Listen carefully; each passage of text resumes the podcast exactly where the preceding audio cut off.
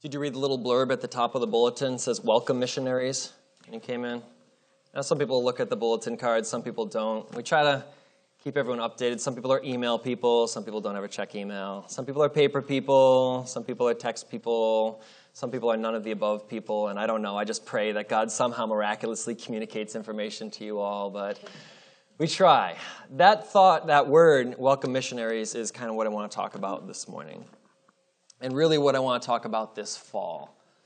I'm hoping to approach my teaching this fall more as a teacher than as a preacher.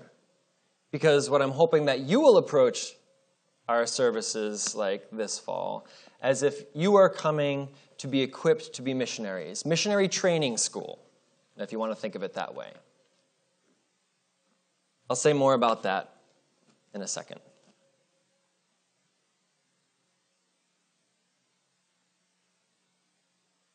If you read the newspaper, if they even make those anymore? If you get the news sent to your computer or your phone, you watch the news on TV, if you talk with friends, you recognize that the world is a crazy place and a scary place, and lots of terrible things are happening all the time. There's lots of good things happening as well, but there's lots of terrible things happening all the time. And just this past week, someone asked me the same question that I get asked a million times How do we as a Christian, how do we as Christians kind of handle this? What do we do with that? When you see tragedies, when we see shootings, uh, whatever it may be, political things at work on a global scale, injustice, racism, all sorts of things. When we see these things, what do we do with that as Christians? It leads some people to become really angry.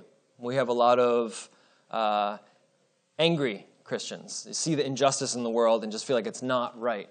See people who are saying things that we don't agree with, and so we fight back in that way, and it kind of raises up our ire, if you could say it that way. We have others that get really fearful what are we going to do? What, what's this world going to be like for me, for my kids as they're growing up? What happens if this happens? What if this escalates? What, what if? What if? I would like to propose that the answer to that question is that the world just desperately needs Jesus. In every one of these situations, think about what it would be like if Jesus was the one moving in that scenario? What if in every diplomatic conversation, Jesus was the one doing the negotiations? What if in every racist environment, Jesus was the one standing there saying, Here's the truth, here's the lie, here's the love? What if he was the one mediating all of those? What if in all those areas where there's so much fear, you had the confidence of a Jesus who came back from the dead? And what if in all those areas of anger where we feel the righteous indignation and then which turns into often to judgment and you know bitterness, what if in that we were like Jesus as people are crucifying him? He prays, Forgive them, Father, for they do not know what they are doing. What if Jesus was the one moving in every scenario. Kind of helps with the fear a little bit, kind of minimizes the anger a little bit, doesn't it? Kind of brings the love, brings hope, brings things miraculously. So when the situation is dire, it's not dire. It's logically and at a human level impossible, but through God, nothing's impossible.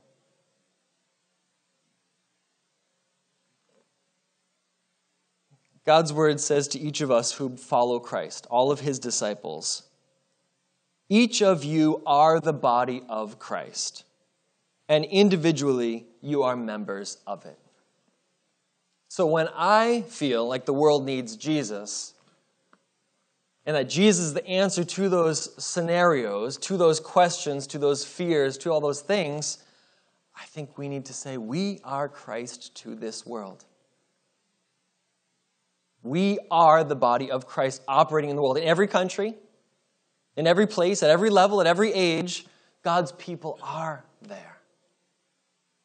And he's sending us to be there on purpose in the same way that he sent his son to be here incarnate to say, This is what God looks like. Meet him, love him, confess to him, follow him. He still incarnates. Christ is in us. We are the body, we are Jesus to the world. So maybe this seems like a very simple statement to you, but it's actually a profound statement. Because when we look at what we're supposed to do with the world, like, look here, look no further. We are the body of Christ. We are the world needs Jesus. Who wouldn't want someone who would be willing to give all for the sake of others? That's us. Who wouldn't want someone that when they attack us, we respond with grace? That's us. That's Jesus, so that's us, because we're the body of Christ. Who wouldn't want someone that when the hate comes flowing, love is the response? Who wouldn't want that? Who wouldn't want someone who's gentle and tender with the children instead of abusive or neglectful? That's Jesus. That's us. Right? Who wouldn't want someone who's generous instead of greedy? That's Jesus. So that's us, because we're the body of Christ. Each of us individually are together the body of Christ. So we could say, well, that was just Jesus. Too bad for the world now. So he's sitting at the right hand of the Father. Or we could say, I'm a member of the body of Christ, so I'm going to go out and do something, but recognize it's individually we come together. We all are the body of Christ. Together we form the body of Christ. Not any one of us has every gift and knows everything, and we need one another. It's God's plan, how it's meant to be. So Jesus is the answer. We are the body of Christ operating in the world at this time. Then we're supposed to be the answer. And not all will receive, not all will accept, not all will agree. That's fine, but we're supposed to be operating. I want to hear more stories of Christians being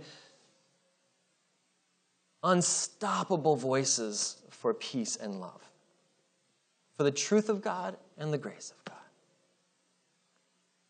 Because that's really what the world needs. All these tragedies, who will respond? When tragedy strikes, will it be Jesus? Will it be the body of Christ? I think it needs to be. And so that really is the heartbeat for why I want to spend some time, not just this morning, but this whole fall, in saying, what does it mean for us to be missionaries? To be God's people, to be Jesus sent out into the world.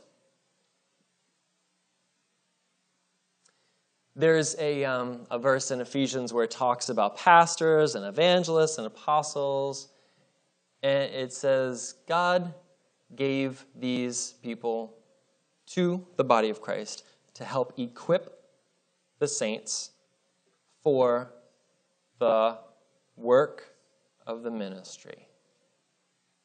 That's what my job is. My role is just to say, how can I help us all to go and live as Christ?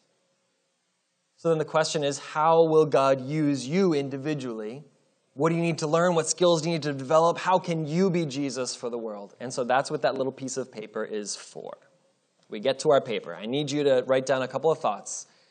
This paper needs to be just a few words of how you feel God could use you to be Christ in this world. You could think back over past experiences and say, These are ways that God has used me. You could think back to compliments that people have given you and said, You meant a lot to me in this moment. If you've done spiritual gift studies, you could say, I feel like these are some of my gifts. Write them down. If you have talents or hobbies or strengths, like, okay, you can offer those to the world in service of the king, write those down. If you've had some dreams, like, I always wish I could, and, and something for the Lord, write that down. But just make this little paper represent somehow that you are the body of Christ to the world. What does it look like in your mind's eye? I'll do the same thing for myself up here on my paper. Just take a minute put some thoughts on paper. Strange at first, what I'm about to ask you to do, but bear with me, it will make sense in a moment. Take a look at all those things that you feel are ways that God can use you in the world, or has used you, or will use you. And then rip it up. Rip it up. Rip it into 100 pieces if you want. Just rip it up.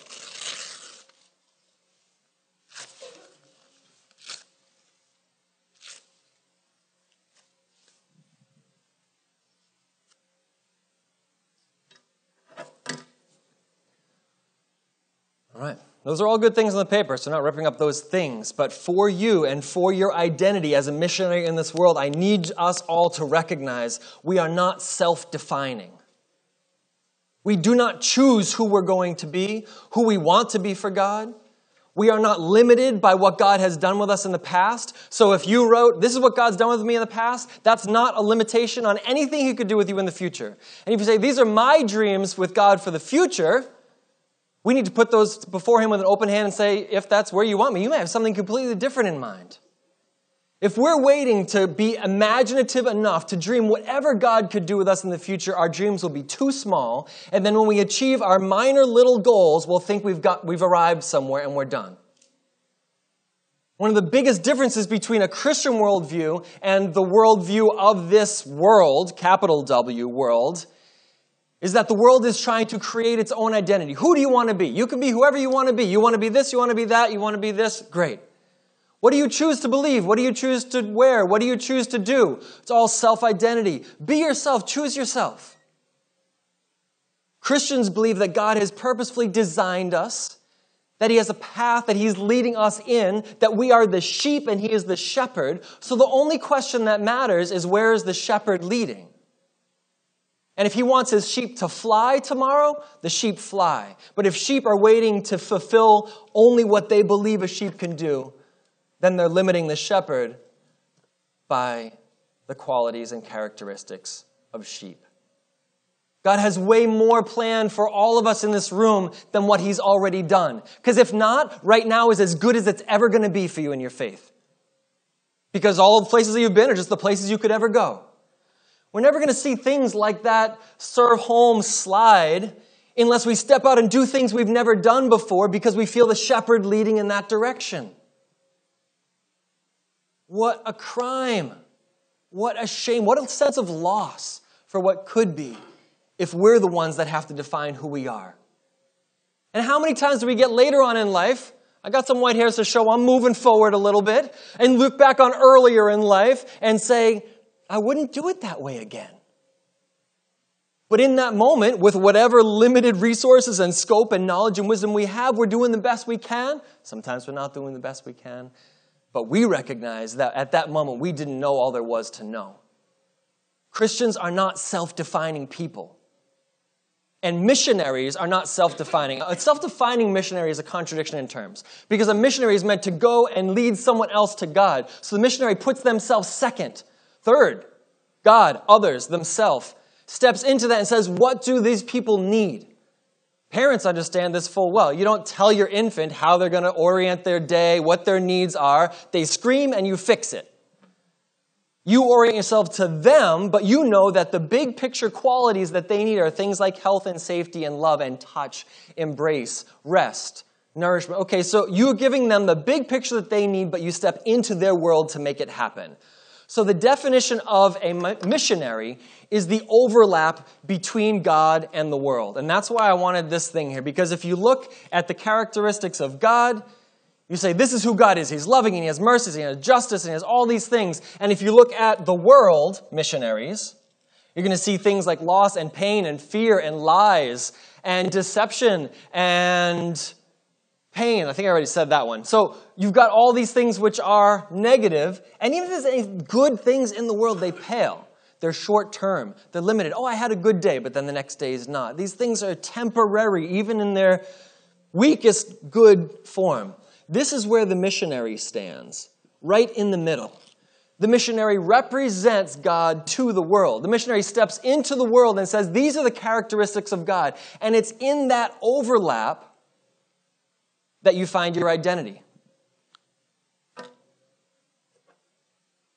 If you're teaching our nursery or like our four and five year old explorer class, and you step into them and you start talking about the qualities of God, and you decide to focus on, say, purity, that was brought up before, which is a very perfectly age appropriate uh, prayer for our um, college students. What if you step into the explorers class and you start teaching about God's vision for sexual purity for their lives? Four and five year olds. It's true, right? This is definitely true. This God, God has a vision. And so we're gonna, we're gonna get our five year olds together and explain God's vision for their future sexuality and how they can use that to reflect God and unity and joy. This is like wrong, right? This conversation, I should stop before I even go any further. It's like wrong. Why? Because we're accurately describing God, but we have no idea who we're talking to. And so, therefore, we are not useful to this group. We actually be harmful in that scenario to those beautiful, little, precious, innocent ones because all we're doing is sort of steamrolling with what we know about God, regardless of who and what they are and what they need. But if we leave this apart, we step into the world and we're just like, well, I'm just going to love everybody where they are. And I know not everybody's perfect. I know not everything's good, but just, just going to love it, love it and leave it. Well, then how is this ever going to change? Would you step into the aftermath of a shooting and be like, well, we just want to love and it's okay? It's not okay. There's nothing okay about that. Now, there's a lot more gray areas in life than a shooting and then an explorer's Bible class, but I'm painting the picture to try to make it as clear as we can. A lot of stuff happens right here on the margins, you know, right here in the middle, and you're trying to figure out what does the world need? What are the needs around me? Talk about children in general, school. Some people just have this heart for the children around us, whether they know them or not. All right, so if that's the area of the world that you're engaging in, what does God have to say to that? That's the missionary's identity. missionary does not pick often their mission field. God leads them to it based on his design, his calling, where he wants it to go. Abraham, you know, pick up your family and go to the place I'm going to show you. A missionary does not define who and what God is. We just learn and experience. And the more we know of him, we're like, oh. And the more we see his goodness, the more we look at the world, we're like, oh, it's such a a broken version of what could be. And so then we step into this, this overlap between God and the world, and that's where the missionary works.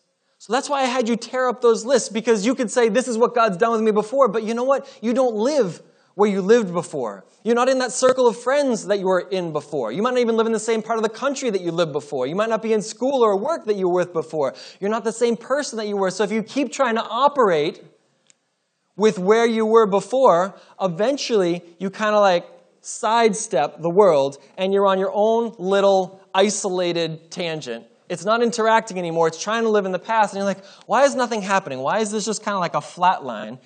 It's because we're supposed to be here, back here. You got to kind of like step back and say, where, where am I now in the world? And the same thing with God's character. If we don't keep digging more deeply into Him, say we stop at the simple thing as God is love. Okay, well, that's the basis of everything, so probably wrong word to say simple. But if we stop with one thing, well, then we kind of say what we have to say and then we're done talking. What more is there to say? But God is an inexhaustible being. And the more you dig, the more you encounter, the wider this area is going to become, the more overlap you see. I get blamed by my kids all the time for inserting sermons into regular life. Like, oh, dad's preaching again. But it's because in my mind, I see this circle overlapping more and more. It just make there's more things that were connected than I realized. And there's more things that God has to say about more things than I ever knew. And so I want to know more of Him. And like, oh, right, well, then that impacts this. So the more we deepen our, our knowledge of God, the more we realize how we can work in the world my growth area also needs to be this way. The more I know about the world, the more I realize where it needs God. And our awareness of actually the brokenness in the world brings more things into play that we knew theoretically or hypothetically from Scripture, but we see where it connects.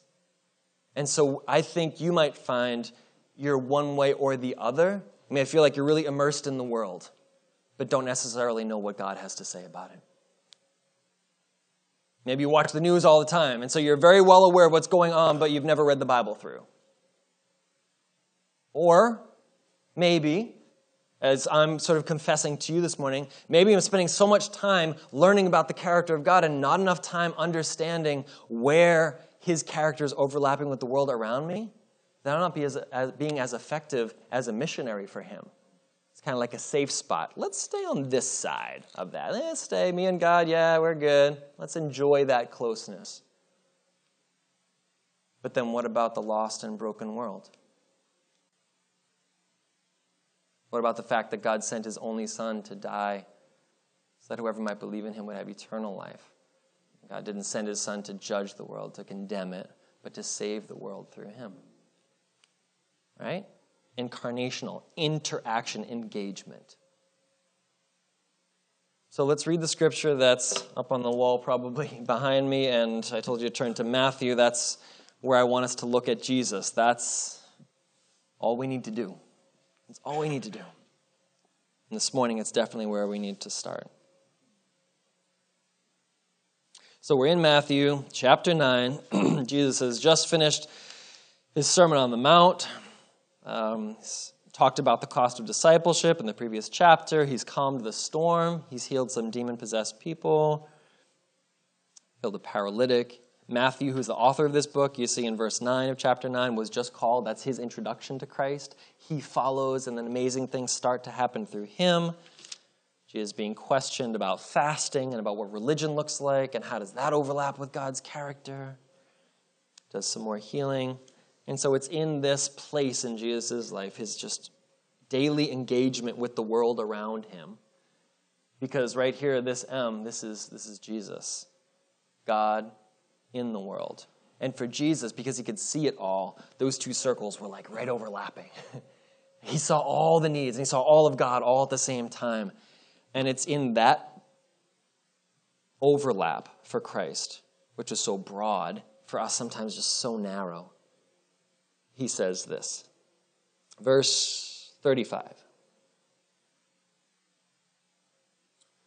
Jesus went throughout all the cities and villages, teaching in their synagogues and proclaiming the good news of the kingdom of God, healing every disease, every affliction. Now, when he saw the crowds, he had compassion for them he had compassion for them. He had compassion on the crowds. Why? Because they were harassed and they were helpless. They were like sheep without a shepherd. So he said to his disciples, The harvest is plentiful, but the laborers are few. Therefore, pray earnestly to the Lord of the harvest.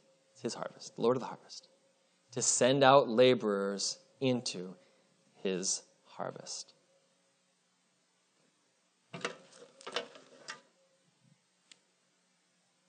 So for Jesus, the overlap between these two was huge, right? He just saw it all. And for us, often it's like this. And we stand in the middle, kind of a foot in each world. It needs to look as much like Christ, and it will expand to look more like Christ when we look out at the world and instead of having judgment for the sin of the world, we have compassion. I feel convicted on this point. I hope we all do. When we look out at the sins of the world, do we feel compassion or judgment? Someone wants to spend time with us, but they're not our kind of person, or we don't agree with their lifestyle, or we don't agree with their doctrine. Do we respond with compassion or judgment? How did Jesus respond? When we see the needs of the world, the poor, are we ambivalent or do we have compassion? The homeless, the hungry, the fatherless. The fringes of society. When we see that, does it not affect us because we're not there? Do we not see it because we never look? Do we hope that someone else will step up and serve? Or do we have compassion? And compassion is that stirring of the heart. You feel it, right? You watch a, a sentimental movie and you, you feel it. MSPCA has the commercial about the puppies and the kennel, and you feel it, right? Josie comes in and shouts at me, I'm five, I'm five, I'm five, I'm five and you feel it. It's a feeling based on a real sense of love for that person who is not you. So define that by God. What sort of feelings do you think He has about a world that He made and about what's happening to it by people that He designed? Compassion. Ultimately, judgment. He's ultimately going to stop and fix, He's going to do that. But Jesus, as God is engaging and inviting, compassion.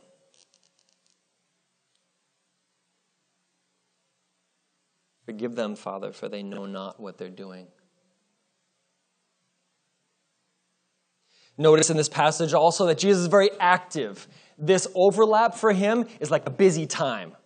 He's everywhere, he's all over the place. He's engaging with diseases because he has compassion on people who are sick.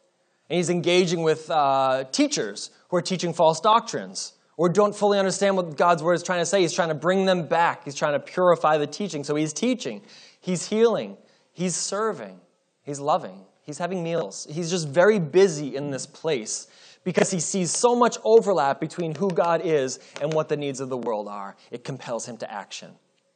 This is why so many of us aren't doing anything with our faith.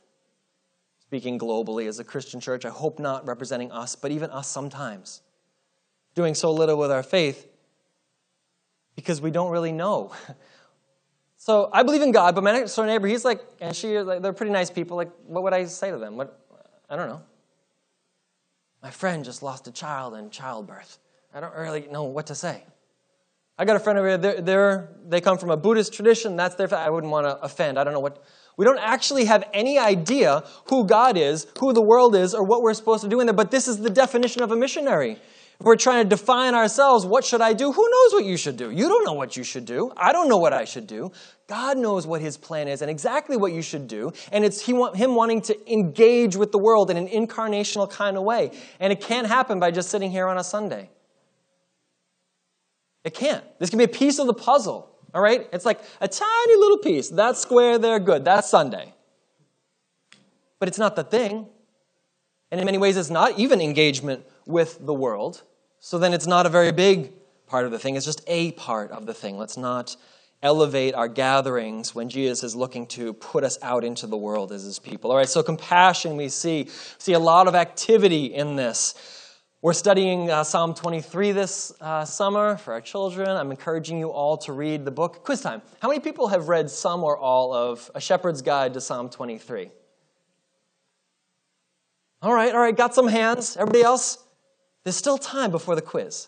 There's still time before the quiz. The quiz is coming, but don't worry, there's still time. You got plenty of time. Be like what Nancy prayed for. Don't procrastinate, because if you have to stay up the whole night before to read the whole book, that's it's unnecessary. You could just be starting now.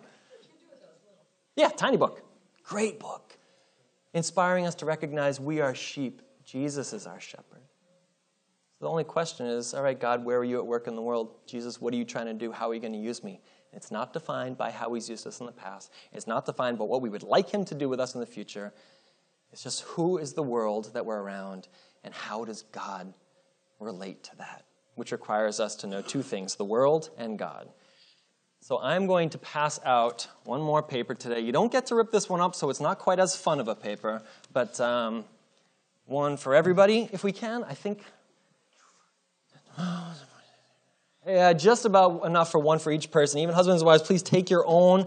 I'd love for you to stick this in your own Bibles, on your own dashboards, in your own wallets, whatever you need to do. This, uh, oh, thanks, Mom. You don't need to pass it out. You got it? Can I steal one as you go by? Oh, maybe. Oh, thanks. The title says The Communicable Attributes of God. A wonderful theological concept I would like to introduce to us. The communicable attributes of God. In this overlap between God and the world, we will most likely not become like God in becoming omnipresent. Ray Bartlett will most, not, most likely not become present everywhere simultaneously around the world at the same time. He's very skilled. I wouldn't put much past it, but I don't think that's going to happen. In our living as God in the world, we most likely will not become all powerful, or all knowing. The God in us has all the power we could ever need and will use us, but those are what are called his incommunicable, they're not pass onable, his incommunicable attributes. So when I'm asking us to consider what we look like, we need to reflect on the attributes of God that translate into us, that we can look like, that we embody, and that we live out. So that they have to be the communicable ones. If I tell you to be God, and you're like, well, I can't speak something into nothing out of nothing. you say, well, God is always going to be God, but God wants to use you, and these are his attributes. So we're going to read these, and I want you to think about where you see them in Jesus. I want to think about where you see them in yourself, and then think about what it would look like if we brought these characteristics of God into the world. How would it change the world if the world saw these things? What about holiness? God is holy. Jesus was so holy in the midst of, you know, dirty feet and unwashed hands of all things. Heresy, unwashed hands. He was holy and he was different. He was God's man. He was God in those moments, every moment. Washing feet, he was holy. Jesus, are we? What would it look like if the world had holy people as lights? Wisdom, we're so foolish all the time. We're so stupid all the time. Why? And we're surrounded by massive amounts of stupidity in the world around us. This is like epic proportions, except it's the same as it's always been. The world does not have God's wisdom. It never did. 1 Corinthians talks about this all the time. But God always has, and He does now. Jesus, think about the wisdom He had. What would it look like if we had that wisdom? The decisions we make, the things we do What would the world look like if people of wisdom were speaking God's wisdom into it? You see where we're going with this train of thought? This is just a list of how God works in the world, how we can be like Him, made in His image. What, if, what about Jesus' truthfulness, our truthfulness? What if there was more truthfulness in the world? Man, that's an amen statement. We want that. Love, the love of God, the love of Jesus, our love. We are the body of Christ. What if there's more love in the world? Goodness of God, Jesus, us. Doesn't the world need some goodness instead of more evil or more selfishness? Faithfulness. What if more of us kept our word? What if there was more permanence, more dependability? Mercy, kindness, patience justice, righteousness, wrath. What if instead of hating people, we hated things like greed?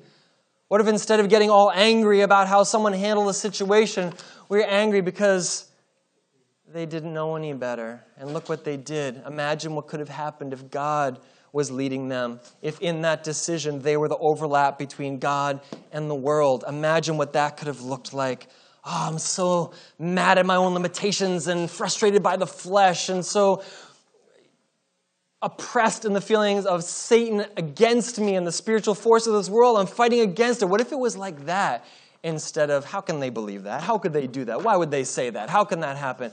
What if we recognize that our battle is not against flesh and blood, but against powers and principalities of this dark age? then our anger would be directed like Jesus was against things like injustice and against things like evil and disease and against things like hypocrisy. Just wanting the good, wanting the best, being so frustrated that it just doesn't arise. Jealousy. Are you jealous for your children to know God? Like, oh, I just want it. I just want it. I can't make it happen, but I want it to happen. Like, jealous for it. That's God jealous for us. He wants us. Won't you just turn towards me? Won't you just come to me? Are we jealous for our neighbors who are lost, whose lives are falling apart? Are we jealous for our church family here as we struggle with things? Jealous for God's love to just show up? Jealous for God to step in and do something miraculous because He can and He has and He will? Oh, we want it, we crave it, we're begging for it. About grace, not what we deserve, but loving despite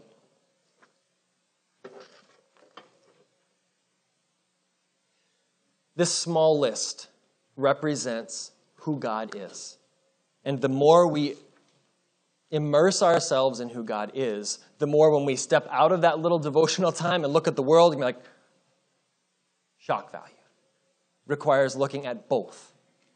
Missionaries must look deeply into the character of God and deeply into the needs of the world and let themselves be defined by what they see as the overlap. And it will be different.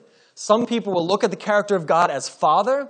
We're all adopted, and look out at the world and see homeless and parentless children. That is the overlap that God has made you specifically to see. You see it, others don't see it. So, because you see that in the overlap, step into that. That is your calling, that is your mission field. You're called to represent things like holiness, wisdom, truth, patience, mercy, goodness, faithfulness, wrath, jealousy, and grace to where the places are in the world that you see it.